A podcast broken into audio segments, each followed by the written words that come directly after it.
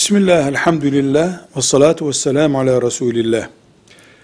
Peygamber Efendimiz sallallahu aleyhi ve sellem, babam hep benim malımdan alıyor ya Resulallah diye şikayette bulunan birisine buyurmuş ki, sen ve malın babanınsın. Bundan yola çıkarak, evladın malını babası istediği gibi vurup savurabilir diye bir kural çıkmaz. Eğer çocuğun o mala ihtiyacı varsa, yani çoluk çocuğunu harcayacaksa onu baba gelip buna rağmen alıp götürme hakkına sahip değil.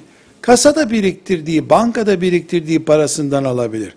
Boş beklettiği dairesinde ben burada duracağım diyebilir ve bunu alıp da öbür tembel çocuğa vermek için yaparsa yine caiz değil.